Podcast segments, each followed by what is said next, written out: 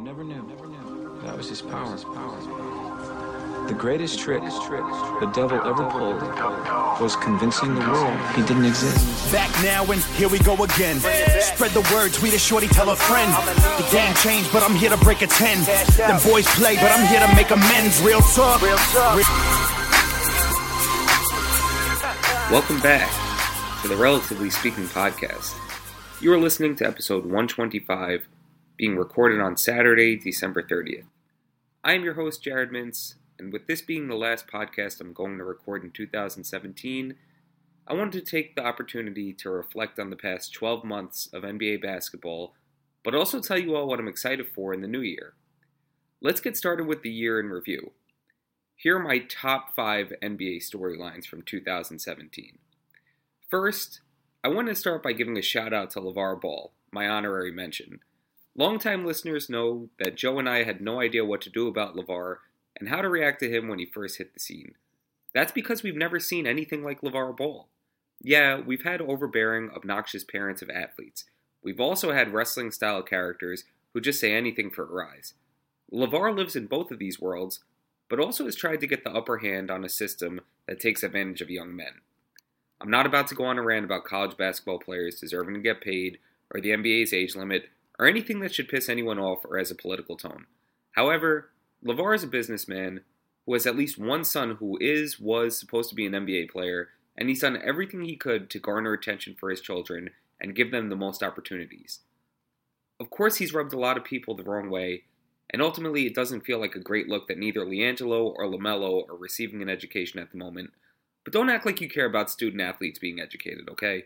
From the moment a potential NBA prospect hits the AAU scene, basketball pretty much becomes everything, and LeVar has taken control of that for his sons so other people don't capitalize off of them the way they do every other young athlete.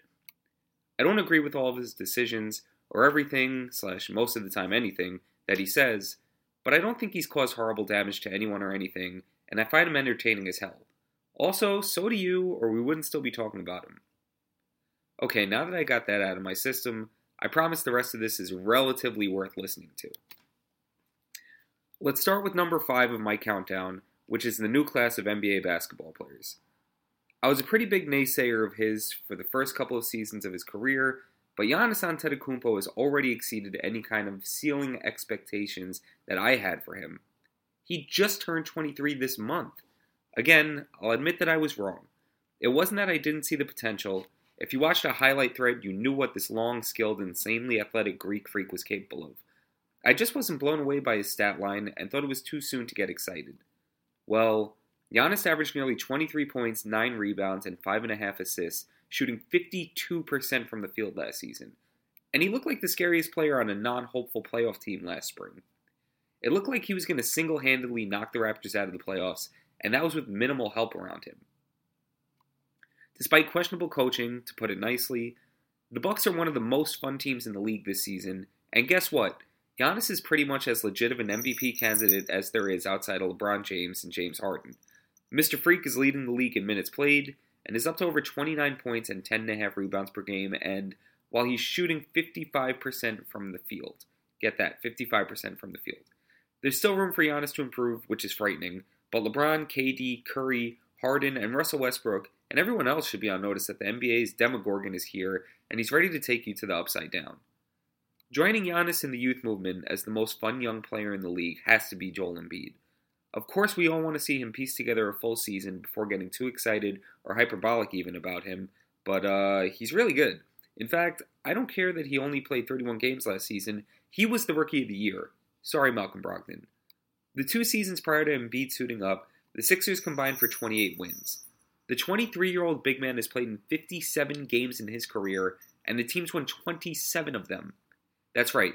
The Sixers are 43 and 73 the last two seasons, but are 27 and 30 in the games Embiid's played in. A lot of that stems from this season, as the Sixers are vastly improved with the additions of a healthy Ben Simmons and JJ Redick to name just a few players, but this team goes as far as Embiid takes them, and he's legitimately taking them further than, than being just an improved bad team. In a league that's become so perimeter based over the last couple of seasons, Embiid has a dominant low post game is a feared shot blocker with his size and agility.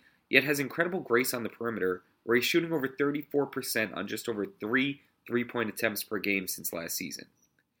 This guy just does it all, and it's incredible that we're talking about him being the best center in the league already, less than 60 games into his freaking career. If he could just stay on the court. Also, I love that he talks shit the way he does, both on the court and on Twitter. The guy's a legend already. Moving on, number four for me this year was KD and the Warriors beating the Cavs in the finals, and the Golden State Warriors getting their second championship in three years. I can't remember the last time we saw a season play out from pretty much day one of the offseason until the last day of the NBA Finals quite how we expected it to the way it did last season. Does that make the NBA boring? I guess. At the same time, if you've listened to this podcast before, you know that I love me some Steph Curry, and I'm also a huge fan of KD, who I was happy to see get his first ring. I feel like lately I've been seeing some KD resentment, and yeah, he's probably the corniest dude in the NBA.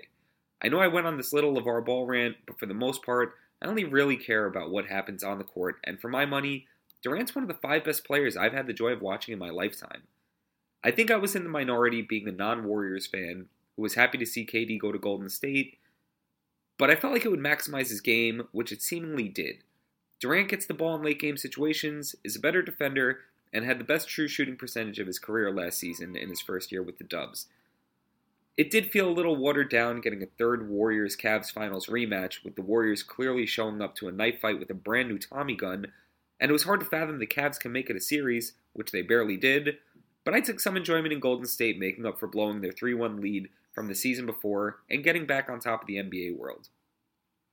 Look, I get it, it's not for everyone, but I try to appreciate historical greatness in sports, and there's no question that this Warriors run of the last four years, going on who knows how long, might be remembered as the greatest run in NBA history, or at least in a post Bill Russell Celtics world. Moving on to number three from 2017, RIP to Lob City. While understanding it's been the Warriors' world that LeBron has been trying his best to take over for the last several NBA seasons, it was sad to see the Chris Paul Blake Griffin Clippers split up and ultimately go down without winning more. We frequently get teams that just have so much promise and are so fun to watch come up short, and the Clippers are the latest iteration.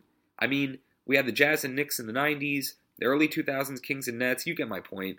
The Clippers were at the top of the NBA net rating for the majority of the Lob City era, and were just derailed by injuries to Paul and Griffin over the last couple of seasons. None of this was helped by GM Doc being an awful GM and not building a deeper roster. I mean, beyond JJ Redick and DeAndre Jordan, the list of serviceable players on this team grew shorter and shorter by the year after Rivers took over. But at the end of the day, the team wasn't going to get anywhere without Paul or Griffin, and the last two playoffs saw them without both. Of course, this makes you wonder what could have been had they not blown a 3 1 lead to the Rockets in the 2015 playoffs, but I think it's less meaningful to do the what if thing than it is to acknowledge that this was probably the best run in Clippers franchise history, and who knows when the team's going to be relevant again. Blake Griffin's had another injury ravaged season, there's been rumors about trading DeAndre Jordan, and the team doesn't exactly have a ton of assets or picks that they can quickly rebuild with. Sure, they got a haul back for CP3 from Houston, but there isn't much optimism that Sam Dekker is the next great young wing player. Goodbye, Clippers. We hardly knew you. Speaking of blowing it up, the second most memorable moment for me in 2017, or I suppose the biggest story, I mean, this is probably number one for me, but I'm going to try not to show too much bias, was the New York Knicks imploding. As I said, speaking of teams changing their identities, how about the Knicks not only firing Phil Jackson, but trading Carmelo Anthony this past offseason? Let's start by saying nice things. Melo was the most productive Knicks since Patrick Ewing, and the team made three straight playoff trips and won its first series in 13 years thanks to him. Phil Jackson ultimately was in charge when the team drafted Kristaps Porzingis and Frank Ntilikina. Kristaps looks like a future star, and Ntilikina has a ton of potential and is already making an impact for the Knicks. But it was time for the team to move on from both, who struggled for power against each other, while the team floundered instead of focusing on rebuilding. Centered around Porzingis, the Knicks already look better this season than anyone expected, as they're on pace for 40 wins after being expected to finish closer to 30.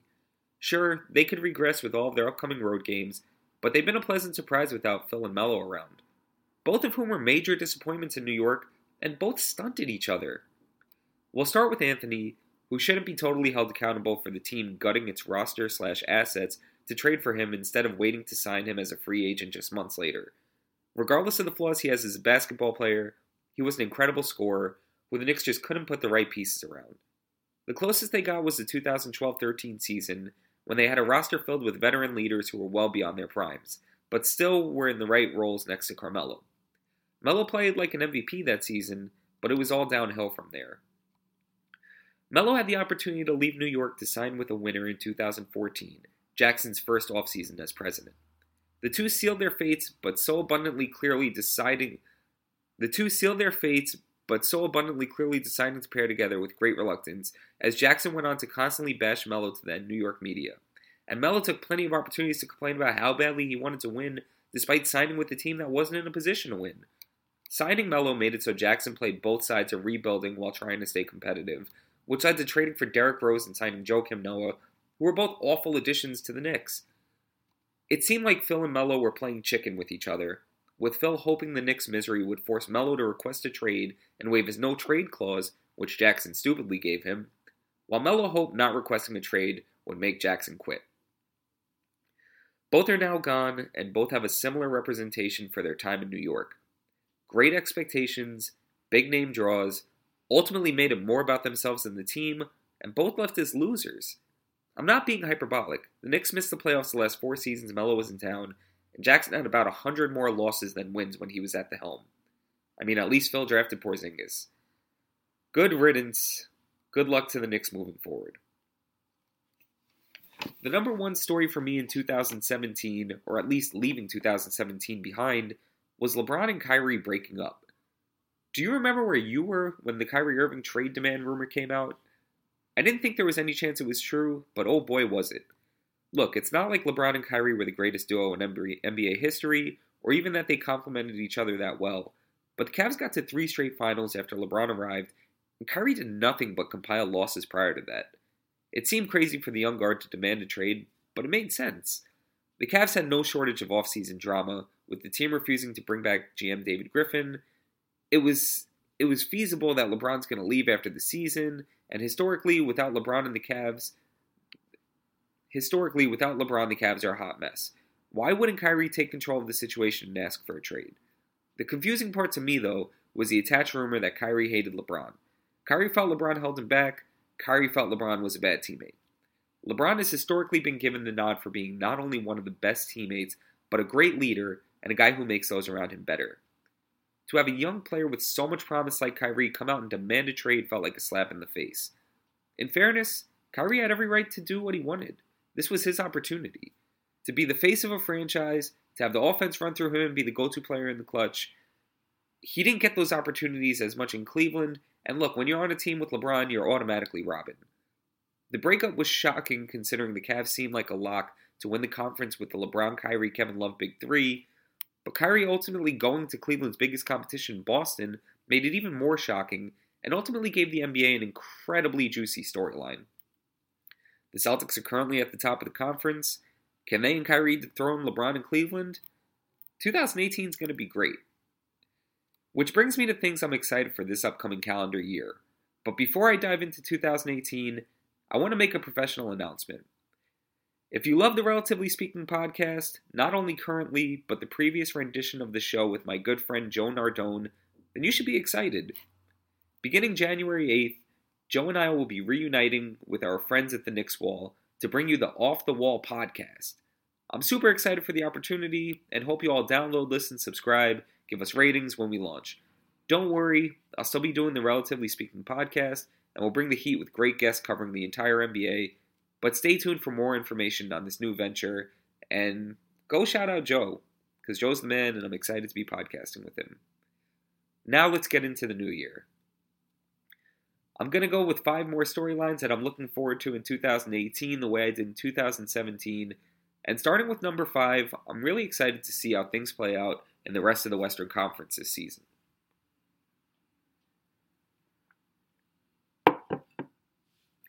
I want to find out how good the Wolves are and if they can improve on their bottom five defensive rating. I'm also interested in seeing if the Nuggets will catch fire when they get healthier. Speaking of catching fire, we recently stopped talking about how bad the Thunder are. Winners of 12 of their last 16, it looks like this team finally figured out how to play together. Either that or Russell Westbrook had enough with the speculation and decided needed to start taking over games again. We're somewhere in the middle, but this team has finally put their awkward start behind them and is creeping up towards the middle of the playoff picture out west.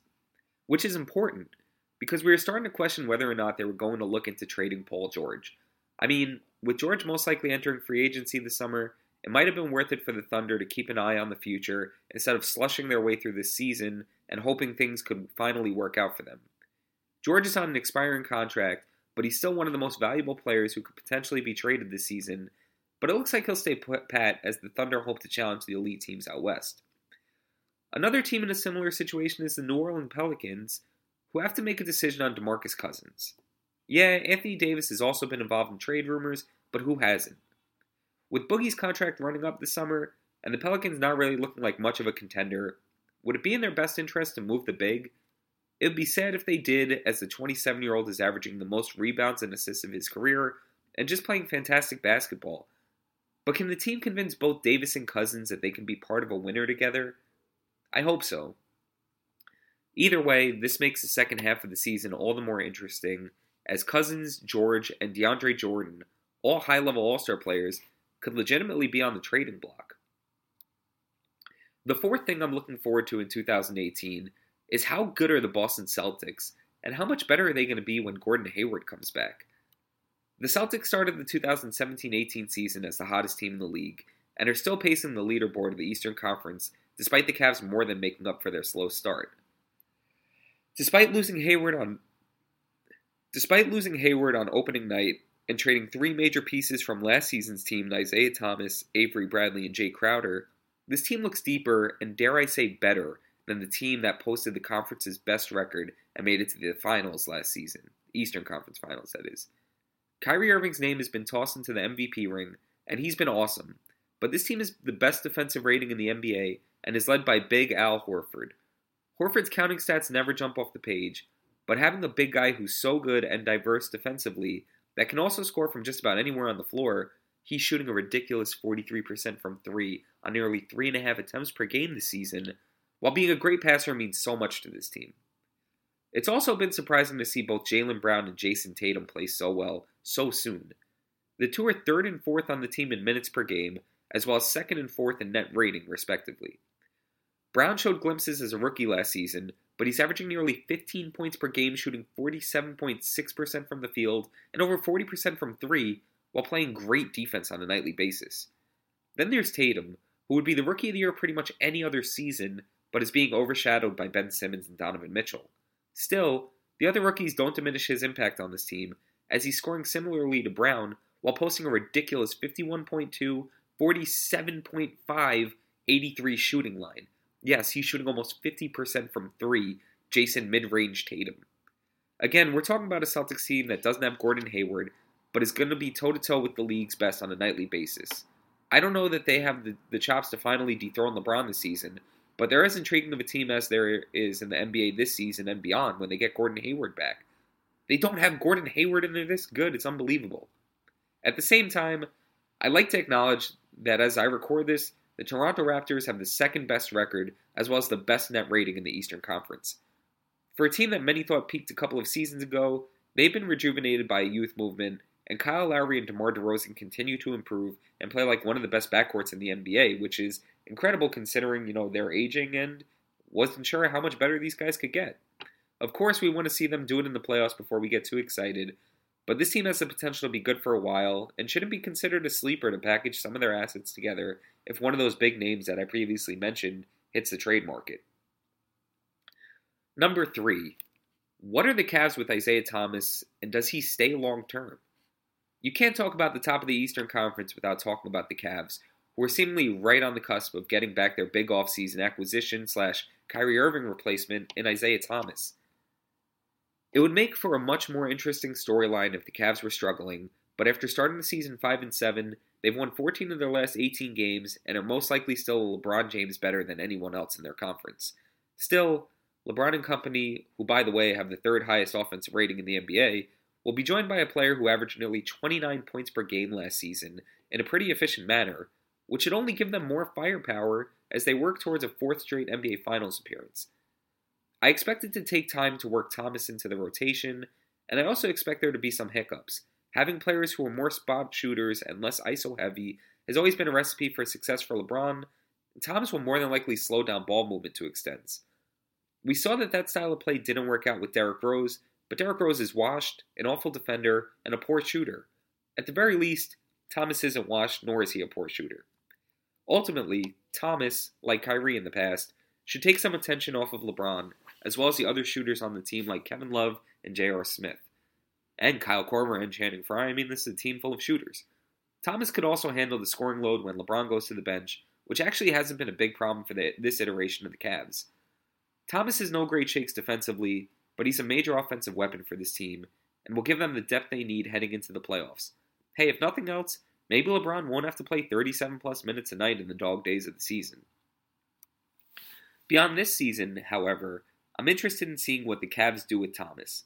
He's up for free agency, and if he's healthy and plays similar to the last couple of seasons, a major payday is at the end of the season for him. With LeBron's future relatively up in the air, more on that shortly, it's unclear if the team acquired Thomas for its next run, as him and Kevin Love have some history together and should keep the team respectfully competitive if LeBron departs. At the same time, the Cavs have the Nets pick in this upcoming draft, and they could just blow it all up if they lose number 23. I'm sure a lot of Thomas's future is in his own destiny with regards to how well he plays and fits in with this Cavs team, but I find it very interesting how he can impact this team beyond this season, and potentially, I mean, even beyond LeBron.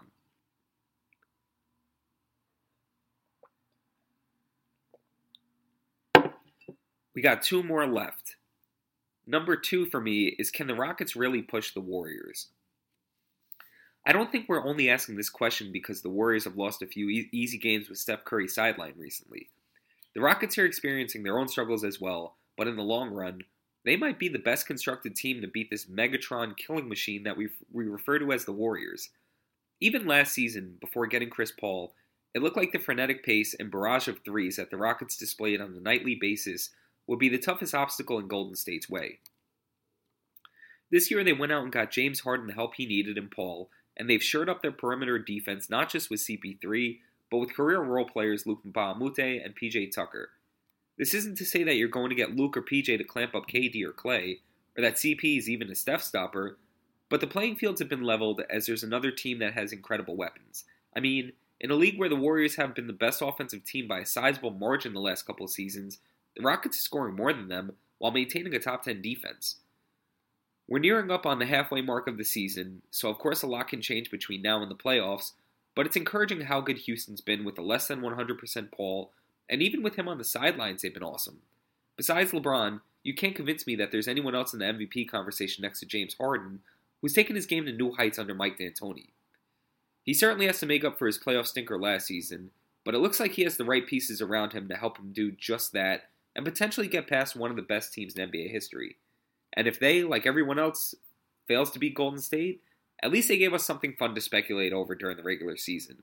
But remember, this podcast isn't just about the 2017 18 season, it's about the future, which brings me to my last major storyline for the NBA in 2018. What does LeBron do next? Does he stay in Cleveland or does he go? It's obviously too early to start speculating LeBron's next team, which you should know for no other reason than the Lakers, who are years away from mattering still, have been one of the top teams that have been thrown around as a potential destination for the King. Quickly, I want to touch on Houston because one, I was just talking about them, and two, I guess they make the most sense if LeBron wants to win another championship without outright signing with the Warriors. I mean, it was weird to fathom Chris Paul and James Harden sharing the rock. Adding LeBron to the fold makes my brain explode. But at the end of the day, when great players want to win, they make sacrifices. From a narrative standpoint, we've heard about the Banana Boat Squad wanting to join forces for years, and I'm sorry, but in the year 2018, LeBron and CP are the only guys who could potentially swing the power of the league together. While we know where Paul plays, and looking at how things are going in Houston, it's hard to imagine he's going to be a one and done there. I'm not sure how the money would work out to fit LeBron on that roster, but as I just mentioned, they seem to be in the best spot to defeat the Warriors at the moment, and I can't imagine adding LeBron doesn't increase those chances. Besides, looking around the league, where else does it make sense for LeBron to wind up? While I don't think Pop would say no to bringing in LeBron, I'm not sure LeBron's at a stage of his career yet where he's going to go to a team and be told to just quote unquote fit in. The Spurs do what they do incredibly well, turning water into wine with veteran castoffs and young slash international guess who's, but the fit doesn't seem there with LeBron, and I don't think he wants to go out west if it doesn't come with playing with multiple other elite players. That isn't me saying Kawhi isn't great. I think he's top five, and I'm sure Pop and RC Buford will put the right piece around LeBron to flourish, but it seems like more work than LeBron needs at this stage of his career. Which brings us back to the other options. Is there a team in the East that's a LeBron away from being an actual championship contender? It'd be hilarious if he went to Boston and team with Kyrie and company to try to get them over the top, but I mean, like, that's not a thing. And I don't want to hear about LeBron to the Sixers, which also just doesn't make sense. If you watch Ben Simmons, you can't have this guy playing off the ball, and the rest of the roster isn't good enough to just add LeBron and fight for a championship. One would have to imagine that after years of having to slay the dragon in Golden State for a shot at another ring, LeBron's looking to cut straight to the front of the line, not go for the long play, and hope to help a young roster reach new heights. For the most part, ignoring the front office drama from last summer and Dan Gilbert's general awfulness, the Cavs have done relatively well by LeBron, getting him the right pieces in time for playoff runs over the last several years. He'll still have Kevin Love in town for a few seasons, and with the Nets pick and the potential to re sign Isaiah Thomas, there are worse options for King James than staying put. We saw a lot of all star talents leave the East to go west last summer, and there's little reason to bet against LeBron heading to the finals annually if he stays put. Either way, just like 2010 and 2014, LeBron's decision will most likely be the most interesting thing to happen to the NBA this season, which is saying something considering how exciting things are gearing up to be. Guys, that's all I got for 2017 and all I'm looking forward to in 2018 without taking the two hour podcast here. But I want to thank you all so much for listening, not just today, but all year. I look forward to getting more awesome guests in 2018. And as always, you can follow me on Twitter at jmintshoops. Guys, happy healthy new year. Thank you for listening.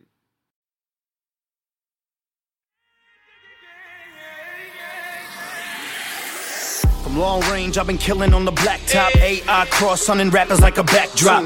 Clock ticking, I'm the one, take the last shot. Couple chairs for him, got your shorty like a mascot. Never ask, I'm just feeling what that ass got. These have nuts at my neck like an ascot. Uh, hundred grand up in my dash hot with more K's than Dash got. You living in a glass box, I'm on point, Steve Nash spot. Destroy your track like I'm Hancock. Now I'm pulling tops down like a rag top.